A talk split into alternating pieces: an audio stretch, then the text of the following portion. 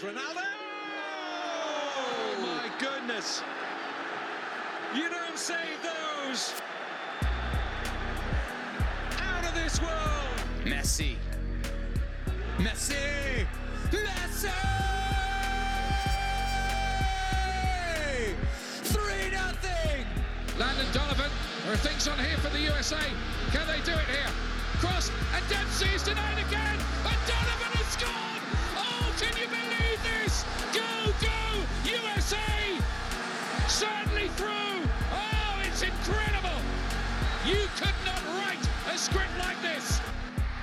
fourth time, the United States of America are crowned champions of the world. From the international stage to right here at home, this is FUVFC, talking all things soccer on WFUV Sports.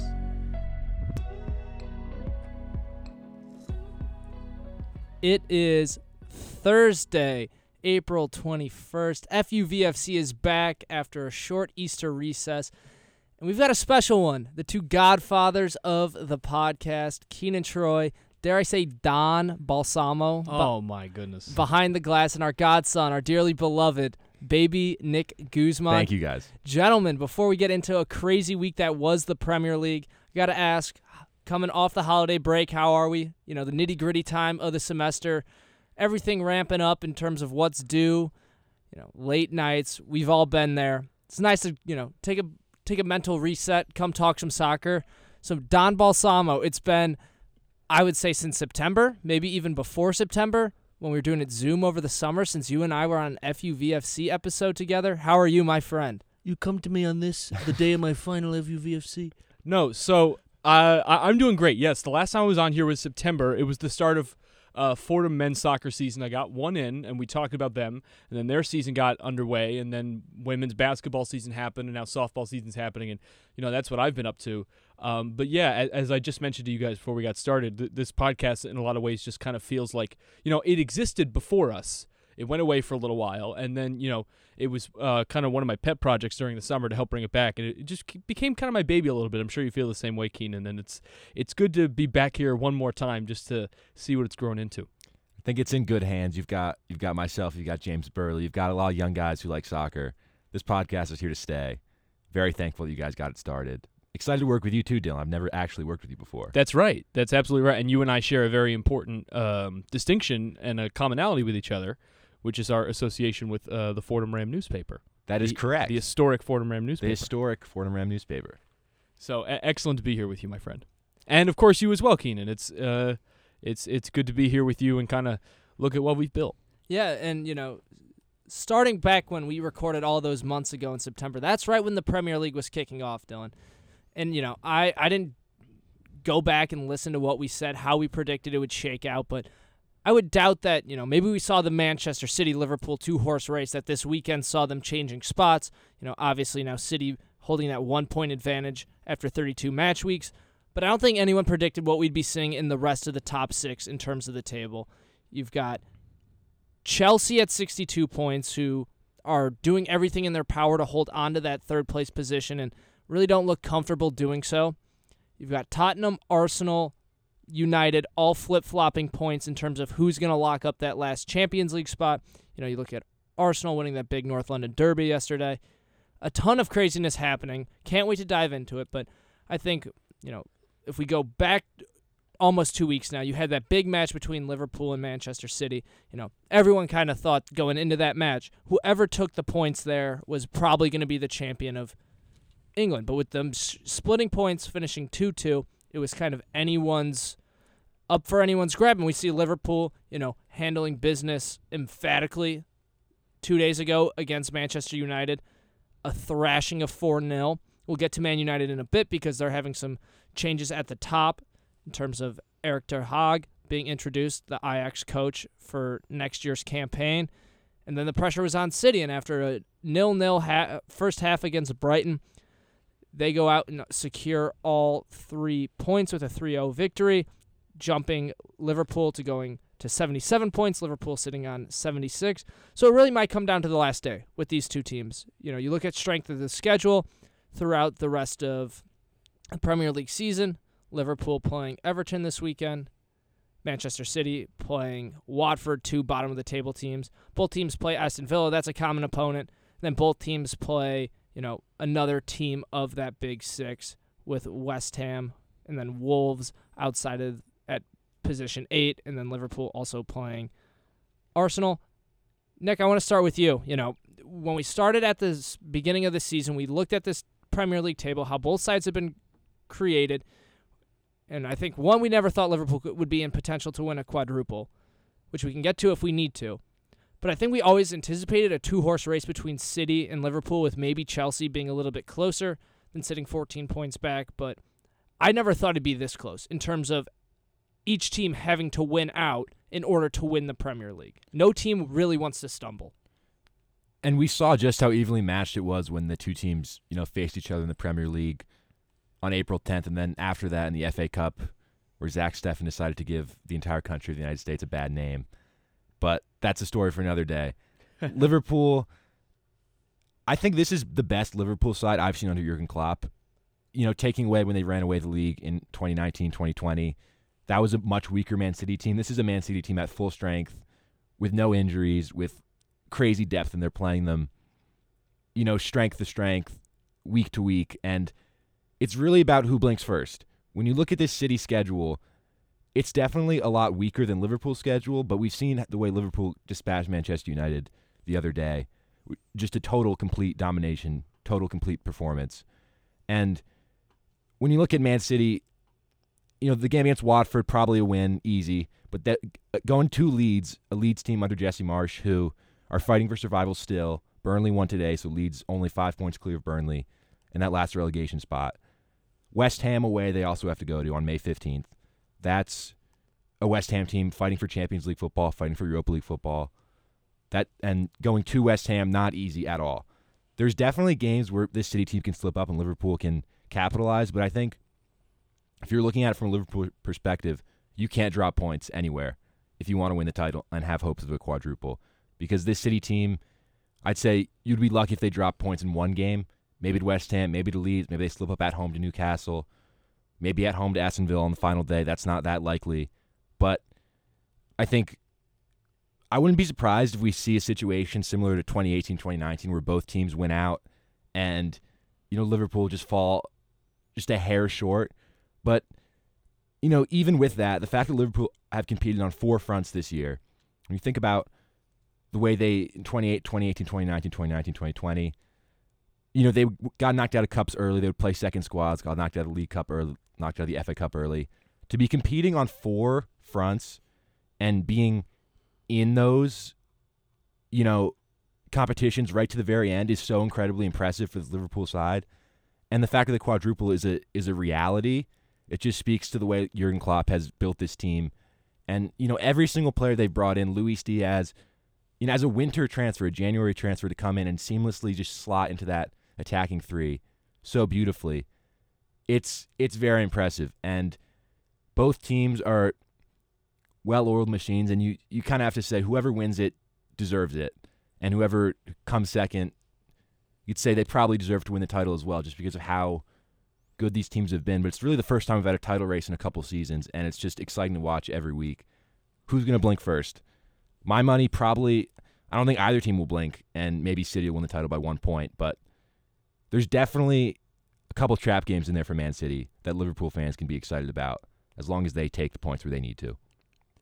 Yeah, you know, Nick, regardless of uh, opponent here, I think what it really comes down to is the fact that there's not going to be a bad game that uh, or a boring game, I should say, that either of these sides is going to play for the remainder of the season. I but you know, you you mentioned how, you know, this is the first time we've seen a real like horse race to the end between two sides in a couple of seasons, and and, and it's just so interesting because Keenan mentioned up at the top that you know this is the it we no one could have predicted what this season has has been. We could have predicted Man City, you know, being at least near if not at the top, but you know, just looking at their goal differential. I'm I have the list up in front of me right now. Man City's in first. They have a 55 plus 55 goal differential.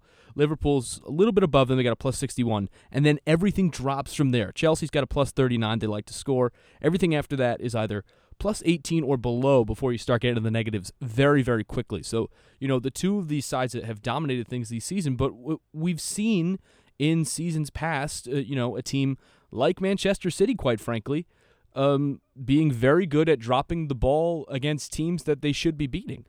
Um, and you know what's really to me most impressive about this Liverpool side, and Nick, you were just alluding to it quite greatly, is to to be fighting on four fronts at once. We've seen this Manchester City side compete for you know Champions League titles over the last really five or six years, um, where you know either they're really gunning for it uh, in the UCL and things fall to the wayside um, in in other things, specifically on the domestic side of things, um, or in in the other direction. And and for Liverpool to really have a shot at all four here just goes to show how strong they are overall and how incredible they have been performing this season. Yeah, and I think something interesting when we talk about both teams in the Champions League semifinals this year, both oddly enough drawing a Spanish side. So we've got an entirely English versus Spanish Champions League semifinal. You obviously look at Liverpool, who gets significantly lucky, if we want to call it luck, that they're playing Villarreal instead of Bayern Munich, just because you know if they were playing Bayern, you would need an A plus performance in both legs in order to guarantee a spot in the final. Villarreal, not to take anything away from Unai Emery's side that has been proving doubters wrong all Champions League season, especially knocking out heavy favorites Bayern last week. But that being said, you know, the way that Klopp has this Liverpool team clicking, you obviously think advantage to them in contrast to Manchester City, who have drawn a really, really stout Real Madrid side that we saw it in the leg against PSG. We saw it in the last leg where Benzema just cannot be denied goals against Chelsea. I know Nick, you're a, you're a Chelsea boy. Stung a little bit. Yeah. It, it, I, I don't blame you. You know, what was Mendy doing? But uh, nonetheless, I think the question really remains for City. You know, you talk about those trap games, Nick, especially that one against Leeds. You circle that in, or even that one against Newcastle. That's in a series of game. So you've got a game on Saturday against Watford. Three days later, you go against Real Madrid and then you get the next Saturday game against Leeds, and then another game against Real Madrid, and then a game against Newcastle.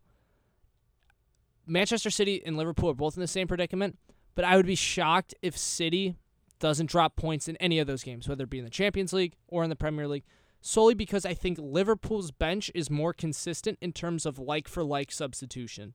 With maybe the exception of Thiago, even though Naby Keita can kind of slide in that role, but when you talk about front three, when you talk about midfield, the consistency in Liverpool, it's not to say that they don't have the players.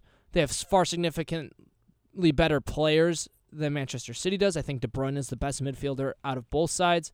For example, I think Gundogan does a good job. Phil Foden's probably the youngest star that both teams have. But like for like, there's more consistency in this Liverpool side that, you know, if Fabinho gets subbed off, Milner comes in, Henderson can just slide to that defensive mid, and all of a sudden, you know, what was established is continuously established versus when City makes substitutions, I feel sometimes they lose, you know, their shape and they also lose some connection between their players. So definitely be interesting to see squad rotation. And you know, Liverpool still very much alive in the FA Cup.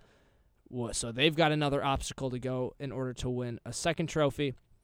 I think it could go either way. I think as to Dylan's point, there's going to be no boring soccer. You know, you look at these schedules for all the team for Liverpool and Man City going into the final day of the Premier League season and you know what will come of the Champions League if both make it to the final. That would be something if Man City played Liverpool in the Champions League final. One last battle to see who is the top team in Europe after they've been doing it all season long in the Premier League.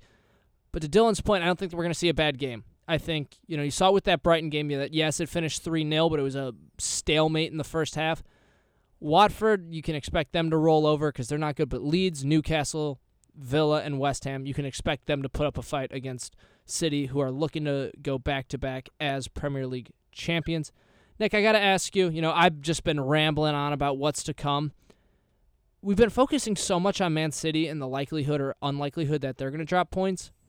When you look at this Liverpool side, you know, you've got a Merseyside derby on Sunday, and then they play Villarreal, and then they play Newcastle before City gets them.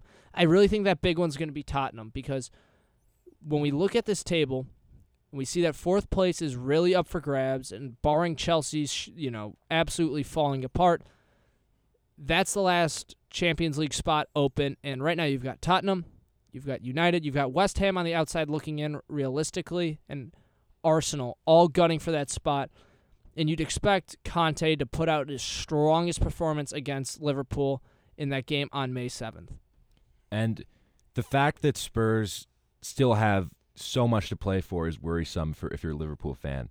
The game will be at Anfield, so that's a big advantage for Liverpool. But when you think about the way the table is shaping up, you know, as a whole, you look at Spurs are right there, Arsenal's right there, United's right there. And that could really go to either of those three teams. I'd say West Ham maybe a little bit on the wayside. It, who knows? They could go on a run of form towards the end of the season, but I'd say it's between those three for one spot. So that just means that every single match means something. It's not like Tottenham are locked into that fourth spot, maybe like Chelsea are. It's not like Tottenham are way out of it. It's the fact Are, that are Chelsea locked in? I would say I Chelsea- mean, five points ahead with six, seven games to play. That's I would consider Chelsea to be locked in. I don't think agree. this team collapses. I think that game against Arsenal yesterday was awful on a ton of fronts, but mainly just from the fact that Tell me how you really feel. there Oh, were man. so many individual mistakes in that game. You know, that first goal, Christensen, you know, the goal, you know, by uh by Nketiah in the 57th minute where it's just ping pong, ping ball in the box. Malang Sarr has no business starting for this Chelsea team, even if Rudiger's hurt.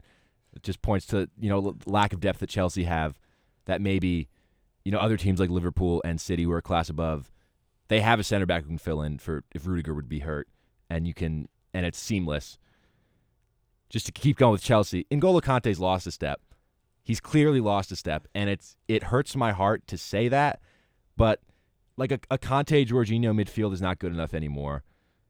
But I think I would consider Chelsea to be locked into that to that third spot, even if you know the loss to Real Madrid. They they've had some tough results. You think about that Brentford result at the beginning of the month where they lost four one, but the fact that Tottenham Hotspur have everything to play for, and the fact that it's their arch rivals Arsenal who are chasing them, that's a very tough game for Liverpool.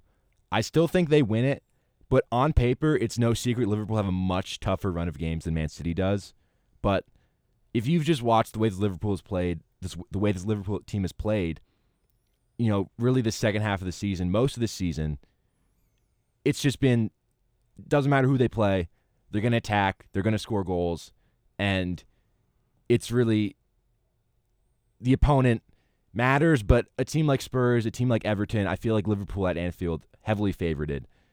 I, I would say playing Everton, even though it's a derby game, Everton being so far down the table and fighting for their own, you know, Premier League safety, that's a that's another, you know, thing that they need to consider when when going to Anfield. Everton will, you know, want something out of that game so dearly, not just for winning a Merseyside derby, which means so much to the people of Liverpool, but because they might get relegated. Burnley won today. Everton not safe at all, just one point ahead of Burnley with a game in hand. The fact that they could go down, again, they've got so much to play for at Anfield. I think it's just the fact that live that I think City are more prone to a trap game. But it really, you know, we're talking about it, it really could go either way. The fact that both these teams are so talented and play such good soccer, it's really just sit back and watch, and whoever drops points drop drops points. And I wouldn't be stunned if neither of them do. And we just go through with both teams winning and City maybe winning the title by one point right at the end. To change gears a little bit, and Dylan, I'm coming to you with this. sure. As much as we've talked about the cha- final two, the fact of the matter is both of those obviously won a Premier League trophy, no doubt, but no one's catching them in terms of knocking them out of a Champions League spot.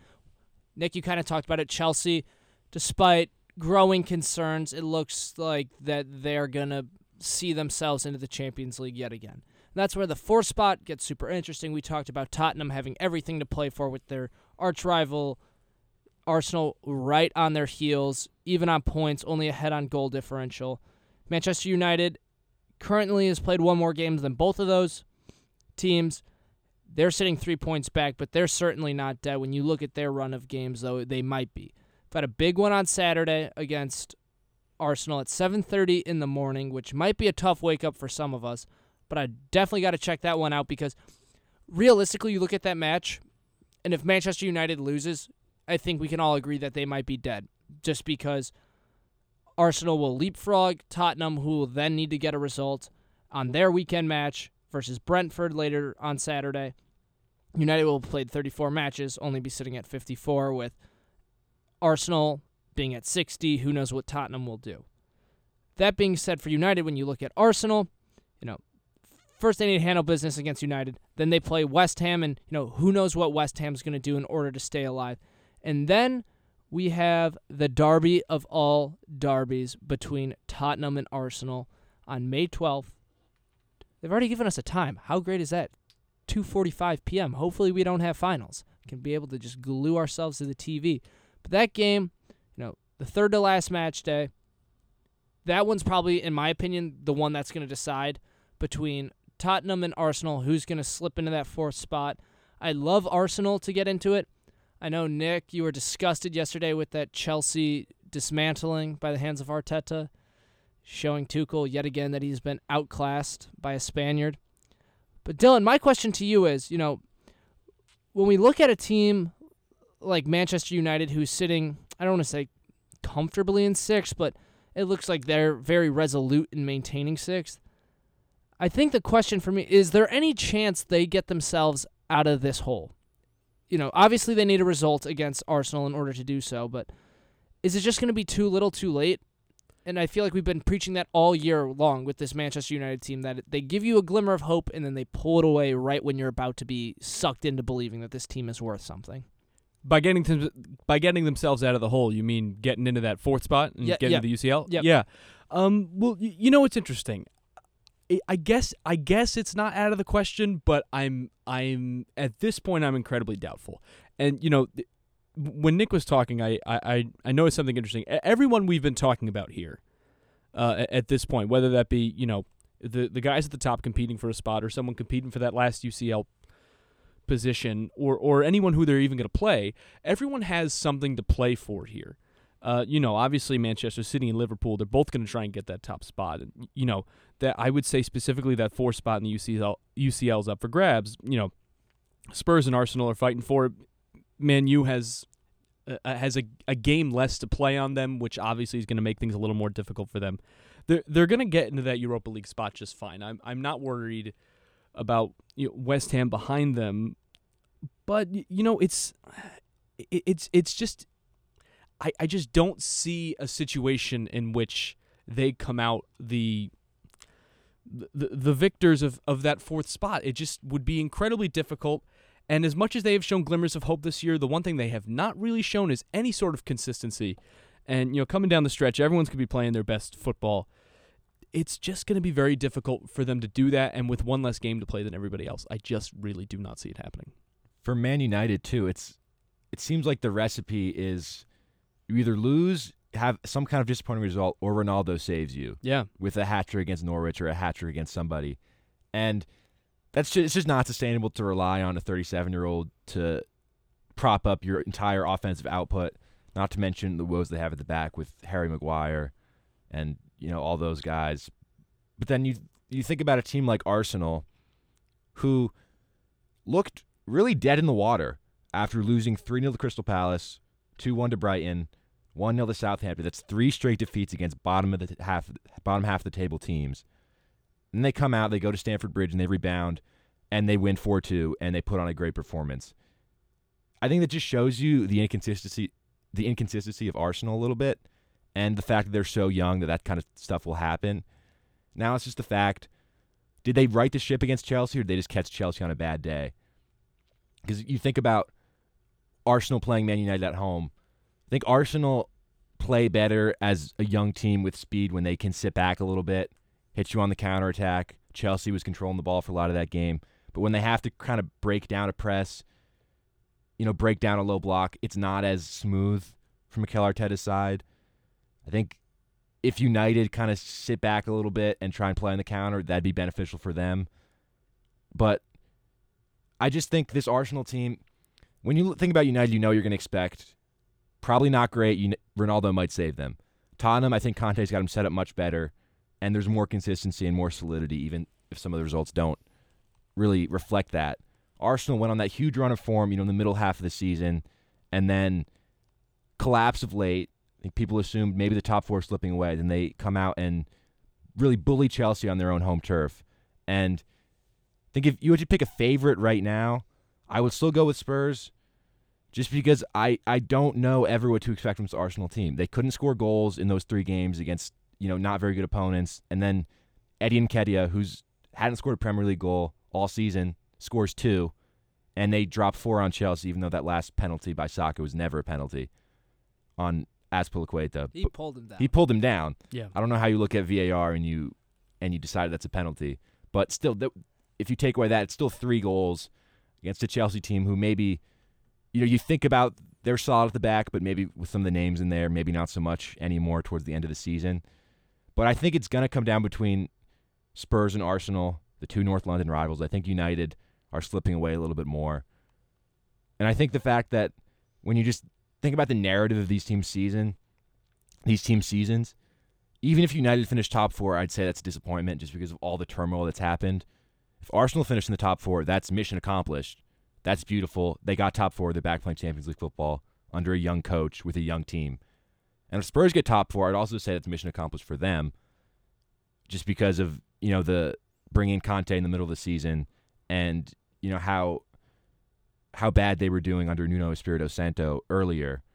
I think it's between Spurs and Arsenal. My money would be on Spurs right now, just because I never know which Arsenal side we're going to see. Are we going to see the side that's playing free flowing, counter attacking football, or the side that can't score a goal to save their save their lives? Yeah, I I'm with you, Nick and Dylan, on the point of it's it's going to be one of the London teams. Yeah.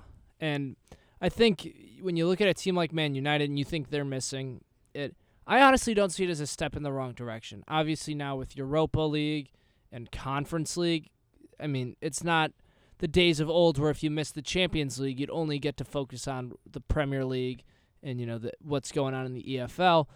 You also play in Europe, but you play under teams against teams that you know maybe aren't to the level of competition in the Champions League, which realistically you never think you'd say this about a team like Manchester United, but I think it's going to be especially helpful for them to play uh, in Europe against teams that you know are good by all stretches of the imagination in some regards, but also in others lacking in teams that you can go beat up on. Because we've known all the drama that's happened this year, and I mean we can really stretch it back to the end of the Mourinho days. If you want to go all the way back to Sir Alex leaving, and then the Van Gaal days, and then the special one, all that stuff, all lay out. Finally, they arrive on a new boss who people really thought was going to come. It was just a matter of when, not so much if. Mentioned Conte getting picked up in the middle of the season. Once he made that move to Spurs, a lot of people started looking at Eric Ter Hag, who is the coach of Ajax for the past couple years. You know, when you think of Ajax, for the non-big soccer fan, you might not. You probably think Dutch league. You know, you win Dutch titles. What does that mean? But when you look in their run of form, especially this year in the Champions League, obviously the loss to Benfica probably still has sour grapes in his mouth because, by all accounts, they should have beat that Benfica side, in my opinion. That being said, Ter Hag has done. Ten Hag, excuse me, has been great in terms of youth development you think of guys that have matured under him. The Donny, I mean Donny van der Beek's can come back from loan, for example, but Frenkie De Jong, Matthias de Ligt, Antony, Quincy Promes, you know Memphis Depay really returned to form when he was playing under Ten Hag.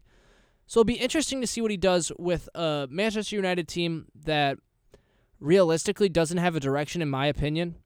I think that his appointment, you know, having it f- confirmed today sets United in an approach that's going to be exceptionally necessary for them to become on the likes of a City, a Chelsea, especially an Arsenal team that we're seeing compete with young talent and young talent that's developed at Arsenal or you know purchased and then continue to be developed when they're only 19, 20, 22 years old.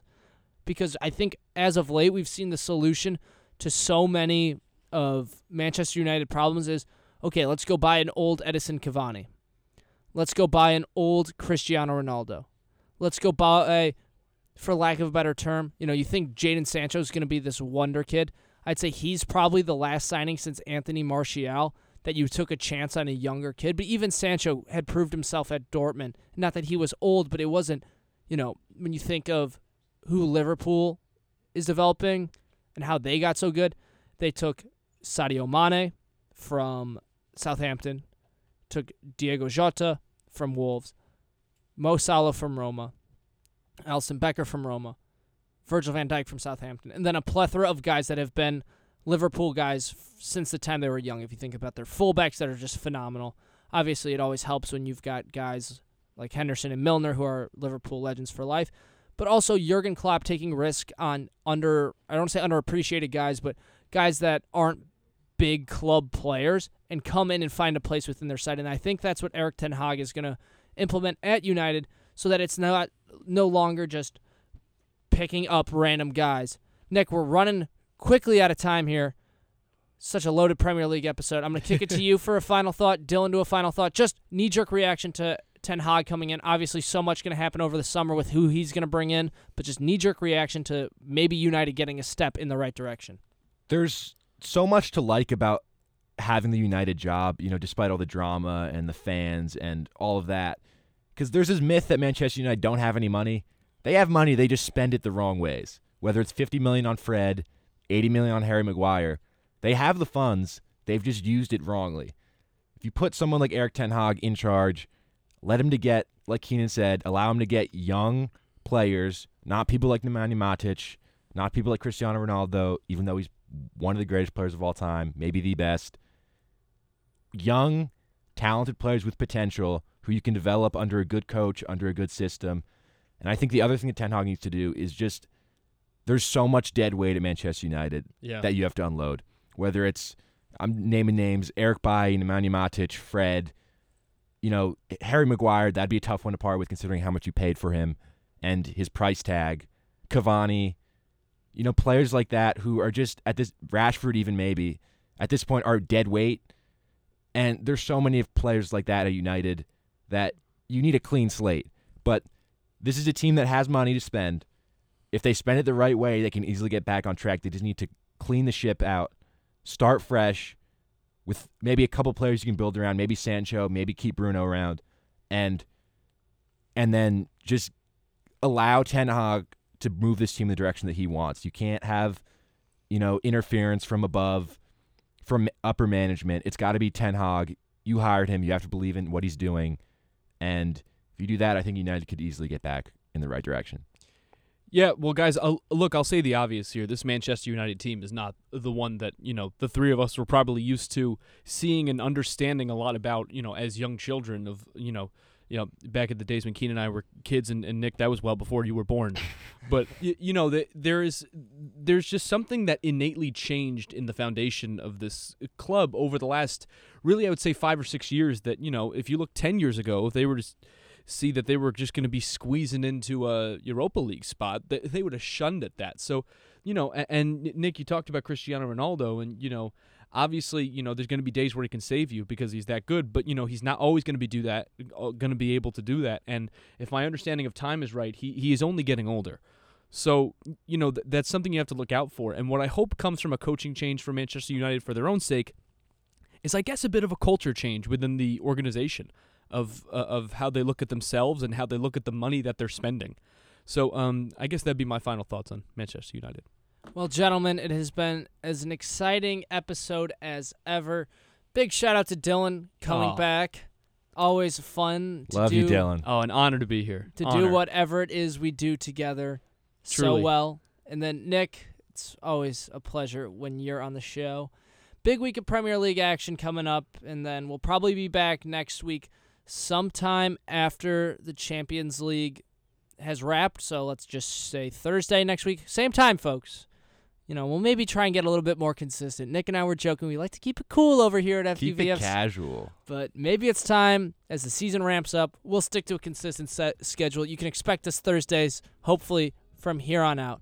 Nick Guzman, Dylan Balsamo, Keenan Troy saying, enjoy the soccer this weekend, America. Take care. And overseas.